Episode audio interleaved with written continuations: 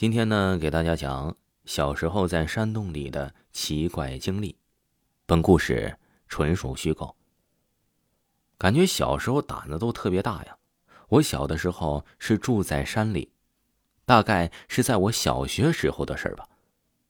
我记得那个时候我还在老家，到了初中之后，我就被我爸妈带走了，去县里上学了。我们那时候在山里玩的游戏可多了，抓鱼、钓虾、抓螃蟹什么的，各种探险。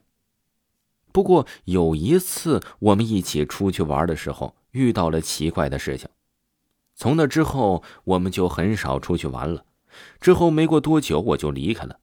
所以那一次应该是算得上我和小伙伴们最后一次出去玩吧，印象特别深刻。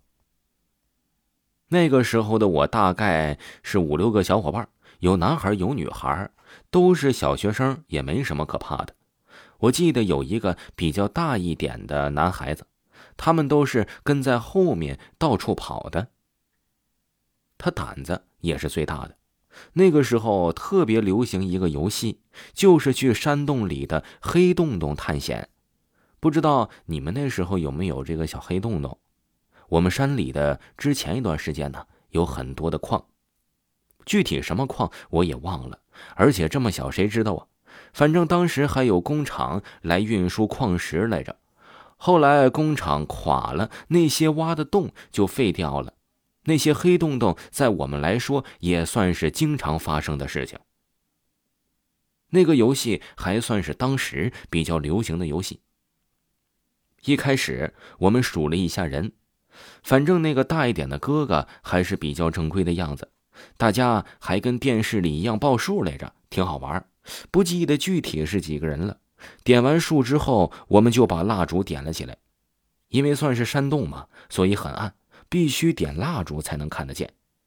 别问我为什么不带手电筒，那个时候的我们也算是探险了啊，蜡烛必须要有啊，这都是电视上看来的。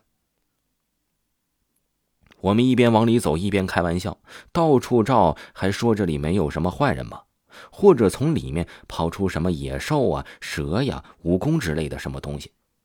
我们都笑着说：“这里这么黑，有什么东西啊？”而且说实话也不宽。走着走着，前面带路的哥哥突然阴森森的说：“这里不会有鬼吧？”他这么一说完，大家都不说话了，都觉得脊梁骨冒风那种。小女孩都吓得那蜡烛都开始抖了起来，有的男孩看不下去了，说：“别瞎说，别吓唬人，行吗？”然后那个带路的哥哥就笑着跟我们说：“我们是胆小鬼，连鬼都怕，还说自己一点都不怕。”然后就一个人拿着蜡烛往前走了几步，证明。我们也没寻思和他开玩笑，反正都是抱着一起玩的心态。说实话，当时真的挺害怕的。本来也没有想到这种东西，但是他一提，我们就开始胡思乱想起来。但是那个时候的山里还是没有那么多电视的，好在我家情况不错，有电视，有的时候电视上还放一种鬼片儿。我脑子就开始奇奇怪怪的想。走了几步，前面那个哥哥说：“这里怎么是湿湿的？因为当时是夏天。”而且那种山洞都是被开发过的，地面不算是特别坑坑洼洼的那种。我们为了凉快，就都赤着脚过去的。山洞里面呢也是特别凉快。然后那个哥哥说完之后，就没有人回他。估计大家都被刚才那事吓到了。我倒是觉得挺奇怪的，因为没有感觉到有什么湿湿的东西，地面一直都是非常干的。可能是他走到什么水里去了吧。突然，那个哥哥停住了，他停得很自然，我们全部都被吓了一跳。那个哥哥好像挺纳闷的，往我们回走了几步，好像在听什么声音。我们都被他这么奇怪的动作吓到了，问他怎么了，但是他没有回答。然后他突然好像回过神来，拽着我们就往洞口跑。我们呢？也不知道发生了什么，他都跑了，我们也跟着后面跑了起来，跑的蜡烛都熄掉了。我们往里走的不远，所以没几分钟，我们都跑了出来，很奇怪的问向了那个哥哥。但是那个哥哥就在我们的前面，坐在地上，把脚翻过来看。我以为是踩着什么东西吓成了这样，就想着过去吓吓他。没想到走过去之后，看到那个哥哥的脚底板上都是鲜血。我们几个都看见了，吓得都尖叫起来。那个哥哥也面如死灰的，一言不发的到旁边的小河把血给洗干净了。后来我们问他，他也不说到底发生了什么。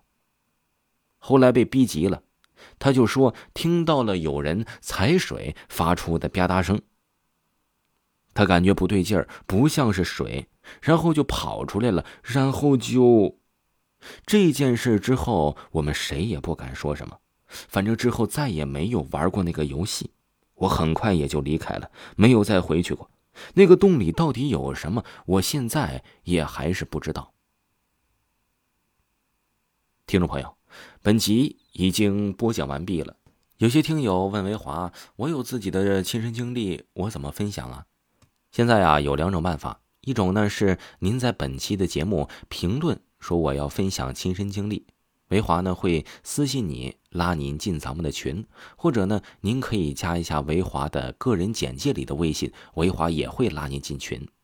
感谢您的收听，咱们下期再见。